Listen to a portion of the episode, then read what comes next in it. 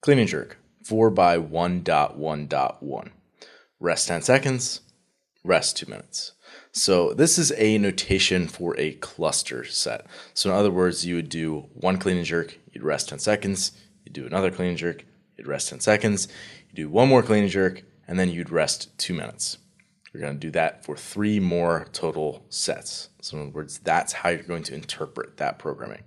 So, cluster sets have long been used in the weightlifting community to, I think, really kind of for two reasons. One would just be to build quality volume in a way where technical breakdown is minimized so that someone's blood pressure and systemic fatigue can stay relatively low, but they can again build uh, that quality volume and just get more total reps in while them still being as quality as possible. But then B is just you can also increase the loading is maybe in terms of like a percentage of their uh, 1RM without having to necessarily reduce the amount of volume that they're doing, which that's a very rare thing for you to increase the percentage and not decrease the volume or at a certain threshold for that not to occur. That's a very rare thing. So if you can do that, that's obviously super advantageous. So I see those as both being super useful tools, and I think you know more people in the strength conditioning world can start to implement that, and certainly in the in the CrossFit space as well.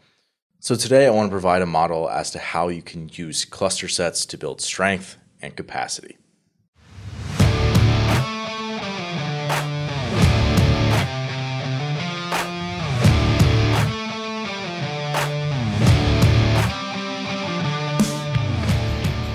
The fitness movement is brought to you by ZOAR Fitness. We offer coaching and individualized program design, as well as educational content for coaches and athletes. It's all at one place, zoarfitness.com. Today, I want to go over two different things. One would be the ways that I actually use cluster sets. So, for the athletes that I coach, what are the things that I consistently find myself going back to and actually using and implementing in their programming. So practically what is actually working and what am I sticking with over a course of several years. And it's not just something that I try out and then discard after a, couple months. Um, so what has stuck around? And then two, what are some other effective uh, models that could be used or, or ways that we could think about or implement cluster sets in either pieces or full progressions that uh, you know a coach or an athlete could implement um, and still get really good you know good training outcomes like improve your strength, improve your capacity, improve your endurance. Um, like get the things that you want to get, and that they're just so happen to be things that I don't necessarily implement for whatever reason. So, what do I use, and then what are other things that could be effective? So, the top ways that I personally have found myself using cluster sets is five different things. First would be technique weightlifting works. This is sort of the idea that I alluded to in the intro, um, basically working on moderate loads um, you know, moderate rep ranges and making sure that the quality of that work stays really high and that it's basically form focused as you're doing that. Two would be heavy barbell cycling, and that basically in this case it's a notation to drop and reset, and I just sort of use that cluster set notation as a way to dictate that to my athletes. Three would be gymnastic strength capacity work. We can talk about what exactly that means in a bit. Uh, but yeah, that's definitely one that I use quite a lot. And then four would be prescribing how an athlete actually, um, you know, does breaks in their their chunks of work. So in other words, they have 50 chest to bar. How can I dictate that they break that up so that they get the the dose or the the impact of the training that I actually want for them to get out of it? And then lastly, would be cyclical cluster sets, which is something that in the last maybe 18 months, two years, I've started using a lot more and I found good success with it. And I really uh, like it. And I think it's a different take on some conditioning work. So we'll go into that as well. And then other useful applications, I just personally haven't used them a ton, um, but I think they're things that could be su- super useful and they're abide by good principles and would make sense. Would one be applying the same type of cluster set work that we could do for weightlifting and applying that to the absolute strength lifts. So um, absolute strength or the slower lifts, uh, just like in terms of like bar speed, it's going to be a little bit slower because the absolute load is higher. So, for example, like powerlifting, uh, squat, bench, deadlift, that would certainly apply. I think for CrossFit, things like front squat, deadlift, uh, back squat um, are probably like the biggest ones that that applies to. Second would be weightlifting battery work. So again, I personally don't use this. Um, However, I, I, tend to write in a little bit of a different way when I do battery or sort of like repeatable hard uh, lifts, especially like Olympic lifts in particular. I'm thinking uh, about this. I just write in a slightly different way, and I'll kind of get into that in the in the episode once we get a little bit deeper on into that. But uh, yeah, I personally don't use that, but I think it would be appropriate for a lot of people. And then three would be drop sets of more volume based, uh, like bodybuilding protocols. So before we get into this, a few helpful resources that will be super useful to you because this episode is super dense in actually uh, training pieces like programming written out, what could be built into progressions. So it's really easy to uh, get lost in that as I read it to you. So it's much easier if you can actually visualize that in front of you. So go look at the show notes as you're watching this. Even if you're watching on YouTube right now, I'd encourage you to go to the description below, click on the link, pop over there, restart the video, on the actual browser so that you can see, again, have that visual uh, representation of what I'm actually saying as you can look at it. It's probably helpful for most people. Again, if you're listening to this only, I will link to it in the show notes of whatever platform you're on. So uh, you can check it out there. Again, it's zoarfitness.com slash podcast slash 088. Uh, and that way you can view all these two other helpful resources before we get into it. I've written uh, two different articles on cluster sets before. If you want more on this, again, I will link to them on that show notes page that's all built out on the website. Uh, the first was lifting more weight with cluster sets, the very first article that I've ever written on zoarfitness.com. I will link to that. And then also, I kind of did a follow up on that uh, probably two years later, which was called Using Cluster Sets to Develop uh, Weightlifting, Gymnastics, and Cyclical Movement Capacity a mouthful, but it's a good one. Uh, so you can check those uh, resources out as well. So let's dive into it. The top ways that I find myself uh, programming cluster sets. Number one is weightlifting technique work. So uh, typically for this kind of thing, it's more moderate sets, it's lower fatigue, it's really form focused work where it allows a drop, a quick recovery, a reset, so that person can try to mimic the same exact pattern that they're using each time they go up to lift the bar. So if you're doing a snatch, I want you to drop, reset that bar, set up, and execute that lift in the exact same way every time so you can work on dialing in your technique. That's probably the majority of the ways that I use uh, cluster sets for weightlifting. So basically, it's allowing the athlete to accumulate more work at a higher quality level than if you just gave them sets where they're either doing touch and go reps or just kind of dropping and resetting really quickly and that's like a rush process. When you give them just like that little bit short break even if it's only five seconds between clusters it allows them to kind of at least nothing else literally take a breath or two um, kind of like mentally reset and prepare for the next lift rather than thinking about kind of rushing through them because they just need to like get through their triple right? So I think writing it also helps the athlete, especially if you kind of can communicate with them verbally of what's going on, and you can do that as a coach. I think that's super helpful to be able to say, "Hey, this is what why we're doing this, and this is the intention that I want you to have while we're going about this." So. Um, yeah, that short break is super helpful from a, just a focus perspective, um, but also from a physiological perspective as well. So, the goal here, as I mentioned, is that each of these lifts look exactly the same as the one previous to it. So, an example that I've used countless times, uh, just kind of starting off progressions for different clients and seeing where their technique technique is at, and also if someone doesn't have a ton of exposure, it can kind of start to get them back into uh, lifting full lifts again. Uh, here's the example: snatch, six sets of 1.1.1 at 70 percent rest five seconds between clusters, 90 seconds between sets. So that could easily be a first week of a progression, and then maybe you go 73%, 76, uh, 79, 82, 85%, right? You, that could easily right there be like a six week progression, um, even if you don't change the sets and reps. You just have that intensity slowly building and working on them, maintaining the uh, maintaining the quality of that uh, technique and trying to make them as pretty as possible uh, while that percentage slowly creeps up over the upcoming weeks.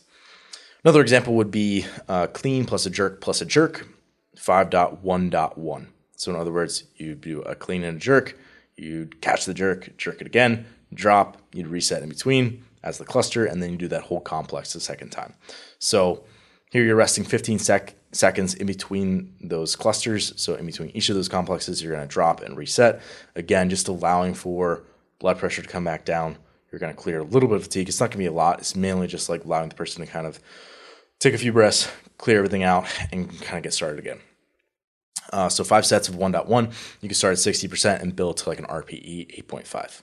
For people listening who are in the powerlifting community and they're used to hearing RPE and thinking reps in reserve, I write reps in reserve as AMRAP minus one, AMRAP minus one to two, uh, that kind of language. So anytime I say RPE, it's as a rating of perceived exertion out of 10. Uh, the other way that I use it, it was with like heavier barbell cycling. And typically for this, it's really just like notating to the athlete, like, hey, drop and reset these reps. So uh, a, a, simple example would be, you know, 15 minute rotating EMOM on first minute, 1.1.1 power clean and push jerk, 65% of their weakest lift.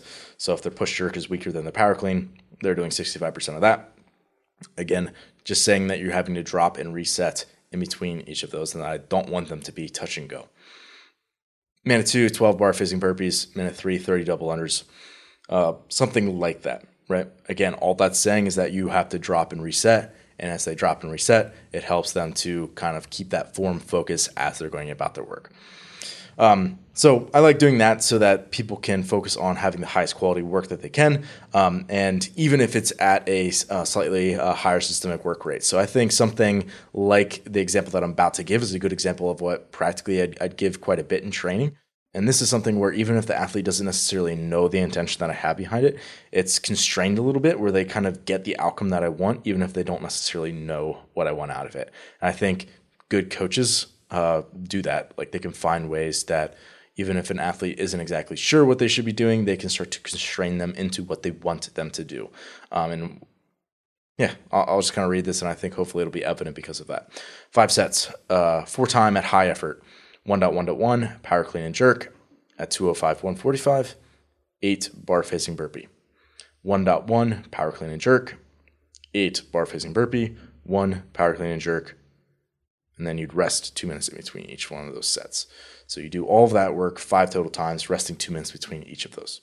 All right, the third way that I use it is gymnastics strength capacity work. And the reason why I worded it as strength capacity work is because it's not truly absolute strength work. Absolute strength, just as it sounds, is working on the very uh, far right of the spectrum, right? Basically saying, like, what can you do in, in a very, very heavy or maximal contraction? So, like a weighted pull up that's you know five sets of maybe two to three reps or something like that is going to be working on more strength uh, absolute strength. Here strength capacity i'm thinking about someone who's more so working on like maybe not like rep maxes because that could get really high but typically if i write this sort of work as someone who's not great at for example like upper body pulling in the example i'm just about to give uh, however it's a way for them to get more quality work in and build their tolerance and probably also, frankly, their maxes as they do that. But it's more focused on the uh, building repeatability side of it versus building the absolute strength. Like, what can you do for one rep uh, side of it? So, again, if it was absolute strength, it could be a five by three weighted pull up as heavy as you can go, resting to full recovery in between each of those. For something that's more strength capacity, in the example that I'm giving here for uh, the cluster sets, it could be something like, you know, say this athlete has a rep max of 10. Um, they're doing five sets of a 5.3.2 strict pull up where they're resting 30 seconds between clusters and two and a half minutes between sets. So, like, why would I do this versus just giving them straight sets? Well, let's compare this again. Saying this athlete has a rep max of 10. Um, so we gave them straight sets, meaning that we just gave them five sets of seven reps, for example, um, which would be very challenging if they could actually get it done because um, doing 70% of rep max and doing that five times is pretty hard uh, unless they're taking like a substantial rest. So, but even there, it's the volume of that is 35 reps, right? So they're getting 35 strict pull ups in that, that piece of the workout. Versus if we do the example of uh, five dot, uh, five sets of 5.3.2, that's in each one of those uh, cluster sets combined uh, is 10 reps. So now we're looking at a volume of 50 versus 35. So right there, they're getting an extra 15 pull-ups in uh, across that working piece. And if they're getting extra work in and likely uh, it's higher quality work, you know, they're going to improve much quicker. And the reason that this can be higher quality work is that they're doing the first rep of a, a set, which is always going to be the highest quality one. They're doing that. They're having three opportunities to do that versus one opportunity to do that. So each time you're restarting a cluster, it's another opportunity to have a really high quality rep to start that off. So even though you're doing more volume, you also have more opportunities to make that first rep the best one and make it as clean as you possibly can. So again, more quality, more volume, you're going to get better results from that right? Another example of gymnastics work would be uh, maybe something for like strict handstand pushups would be a good example here. You could do eight sets of 4.3.2, where instead of like prescribing a, a, rest break for each of those clusters, you could just say kick down, uh, rest little as you possibly need to, and then kick back up onto the wall and rest two minutes on the air bike in between each of those sets. So it doesn't seem like much when you're doing, you know, four at the most in, in one of those clusters. However, the volume across that, because you got a lot of sets and they all add up, it's 72 strict handstand pushes by the end of all that. So it's definitely something that will add up uh, relatively quickly. You could also do this where you vary the movements. So, in other words, you could do four sets, uh, 6.4 parallel handstand push up, big deficit, you can use a kip, and then 4.4 strict handstand push up where it's flat, but they got to be strict. Uh, and then 8.6 kipping handstand push up again to that uh, flat, no deficit. So for each of those, you could rest maybe five to 15 seconds between those uh, clusters or the exercises. So every time uh, you kick off the wall, you're going to take a rest break. And then in between each of the sets, you rest maybe three minutes or two, a really good recovery. So I would say that's probably going to be for a more advanced athlete and it's more of a muscular endurance protocol. But that sort of thing is really helpful because we saw a, a test like that with varying handstand push ups in, in quarterfinals of 2022. So I think that sort of thing is a, it was, would be really appropriate to prescribe for a lot of higher level CrossFit athletes. The fourth way that I tend to use cluster sets is with prescribing uh, chunking or how to break up a chunk of work, maybe in an athlete's mixed work in particular, what I'm thinking about this. So here's the example, and it'll make sense after this. Uh, every eight minutes for four sets, four time, uh, you'll be doing 16 calorie row, eight burpee box jump overs, uh, 24 inches, 4.3.3 ring muscle up, eight burpee box jump overs, 16 calorie row. So basically, they could have wrote that as you know 10 ring muscle ups, and then just sort of made a note to the athlete as like, hey, break these up four three three because this is what I want you to do, and you know that would be the exact same thing. It's just like I think it's easy to write it in that way. So it's the way that I found myself consistently doing it in that way is yeah, just breaking it up for the athletes so they know, hey, these, these are the breaks that I want you to take, right? I don't always do that. Like certainly they, you know, if it was a different movement, it was 20 toes to bar, I could just left it as that, and they might just have to break it up as they see fit. However, I think sometimes it makes sense to prescribe those breaks for the athlete. And the fifth and final way that I find myself frequently using uh, cluster sets is with cyclical cluster sets. Um, I actually did a video with Assault Fitness, uh, partnered with them, and one of the the videos in the series that I, I, made on the assault rower was called Six Different Styles of Intervals Explained. Um, and one of those was cyclical cluster sets. So let's go over it here. Uh, there's a number of ways that you could do this. Want to give, uh, you know, like three, four different examples. The first would just be like straight sets on a cyclical machine. So like row calories, you go six by 15 dot 15 dot 15. So 15 calories, rest 20 seconds, 15 calories, rest 20 seconds, 15 calories, and then you rest two minutes. Rinse and repeat. Another one would be, uh, and this is sort of what I prefer to do, is descending uh, sets. So, in other words, uh, the, the amount of work that you're doing in each one of those clusters goes down. So, in this case, it's going to be 21, uh, then 15, then 9 calories on the rower. And that way, it kind of allows you to maintain the intensity across that the working clusters. And then between sets is where you get to fully sort of uh, recover and uh, really reoxygenate the system well. So this is actually a, workout that I did the other morning, so I figured I'd share it. Uh, it was on a 40 minute clock, 21.15.9 calories on the rower, resting 20 seconds between clusters, and then after each set, resting three minutes on the air bike. Another example could be done with distance on the rower, uh, four sets of 750, 500, 250 meters on the rower, resting 30 seconds between clusters, and two minutes between sets. It's just an easy way to say you're doing a bigger chunk of work, a medium chunk of work, and a smaller chunk of work, all at relatively the same pace, but the fatigue is going to go up as you get deeper, but then also the work rest ratio uh, starts to improve as you get deeper into that. And then you get a longer break and you can go back. Last example is on the air bike. It's uh, sets of calories. Three sets of 10.10.10.10.10 do not set the monitor between clusters. Rest 30 seconds between each of those clusters and walk or rest six minutes between sets. So, in other words, it's a bunch of short sprints with relatively short rest relative to the output they're going to be doing on that erg. Um, and then resting a nice long chunk, making sure that you're clearing most of the fatigue that's been built up in the system, and then you're gonna do it again. Okay, let's get into part two where I talk about other useful applications, even if personally I haven't used these a lot, things that I think could be useful. First would be with the absolute strength lifts. So in CrossFit, again, I think this could be back squat, front squat, deadlift. Uh, practically, are going to be the biggest ones that you'd use this with. Here's an example that I've gone through in my own training, which was really rough. I would not recommend just doing this cold, but building into it. Uh, every six minutes for three sets, 6.5.4.3 back squats at 70%. Rest as little as possible between clusters to be successful.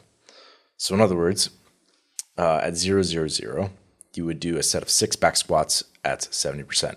You'd re rack it and you take as short as break as you possibly think you can before you can do five reps unbroken.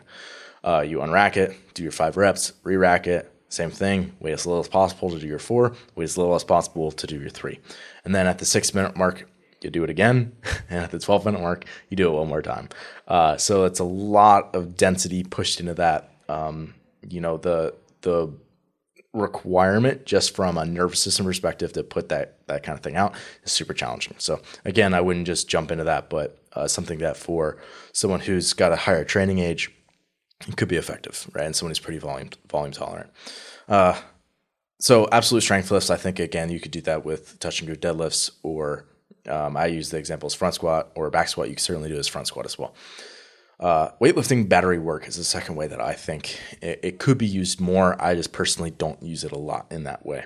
Um, so similar to before, uh, in terms of like the things I laid out for uh, weightlifting work. However, um, I don't think what I was saying was true like battery work. So battery work is not going to be something that you're going to do in the sport of weightlifting, uh, snatch and clean and jerk. You're not going to do that, um, you know, like a recreational setting. It's going to be reserved really for a, a more developed, a higher level CrossFit athlete who's going to need that uh, development. So, um, and really, I, I kind of wrote it before but it wasn't even then really battery work. I was just kind of noting a drop and reset. Whereas this is going to be intentional breaks. Like basically, you're prescribing the amount of rest you want the person to have. Um, so it's more so true uh, battery work. So here's the example: power clean and push jerk 4.1.1.1.1.1. I think I might have put an extra on four. Uh, four sets of five reps uh, as uh, singles, basically um, at 275 or 175 and rest 10 seconds between clusters. So obviously I prescribed weights there, but it would have to be appropriate for that person. And in general, I would say that you have to know this person really well if you're going to prescribe that kind of work. Uh, it's definitely challenging. So personally, again, why why I don't use this is like I personally just use it as typically like I write this as you know every 15 seconds, every 20 seconds, every 30 seconds to be doing. Uh, a lift versus saying that you're going to rest, uh, you know, 15 seconds between. Because say you get done with your your one cluster, you drop the bar, you look over, it's 256 in the clock, and you got to figure out, okay, with my 180 beats per minute uh, heart rate, can I figure out how I can add 15 seconds to uh, 256, right? Which is not always super easy to do. Um, and that the mental math can get taxing and kind of pull the athlete away from um, the intention of the workout, right? Which is to like focus on doing the lift with the best technique that they possibly can and keep things really clean. So, um, yeah, that's personally why I don't really write it that way. And I tend to write things as every X number of seconds or every X number of minutes instead. Um, I just think that that's it's easy for people to figure out the math on, on those types of sets. Again, the one thing that's not as great about that is that you have to know the athlete's capacity super well. And if you don't know their capacity super well, I probably wouldn't recommend giving that type of work to your athletes. Um, so if you're starting off with somebody, you're much better off being a little bit conservative and giving them stuff that they could be successful with, and then building on it. Right? It's the same thing with volume. You're better off starting them a little bit below threshold that they could probably hold, and then building them up rather than doing the opposite where you start them at a very high threshold. You realize, oh shoot, they can't handle this volume, and pull pull them back a little bit. Um, I think you're always better off playing it a little bit conservative at the beginning, and then building them based on the feedback that they actually give you. Our third and final way that, again, I think could be very useful. I've, I've actually used this some. I just don't prescribe this kind of thing a lot is drop sets of uh, voluminous um, bodybuilding work. I think I just coined a new term with voluminous. I don't know if that's an actual word or not. Um, but it's it's this is really the same idea as the the gymnastics example that I gave before, where um, you can get more volume into a set than you normally could with just like a straight set. So instead of like a dumbbell lateral raise where you're doing four sets of 20, uh, you could do uh, dumbbell lateral raises of 15.8.7. So instead of 20 uh, reps in each set, you can push that all the way up to 30. So you're getting 150% of the volume um, that you would if you did it as a straight set, right? And that's a huge advantage, right? You can take a, a short break, maybe it's, you know, 15, 20 second break, and you can crank out a couple more reps. And that's something that in like that kind of bodybuilding style, um, you can just accumulate a lot more. And it's a great way to drive a, a nice pump into the system. So if you do run one of these progressions, be sure to let me know. Um, I'd love to know how it goes, uh, if you found value in it. So you can reach out to me on Instagram at It's Fitness, or you can email me, ben at zoarfitness.com. So I hope you found this helpful and you can start to implement these ideas so that you can build strength and capacity using cluster sets. Thanks for listening today. If you're someone who just found the show, I would encourage you to subscribe so you can stay up to date. If you're someone who's been listening for a while and enjoying what you're hearing, I would encourage you to leave a rating or review for the show. It would definitely help us out. And lastly, if you're someone who does take your fitness seriously and cares about your performance deeply, I would encourage you to look into hiring one of our coaches. Until next time, stay the course.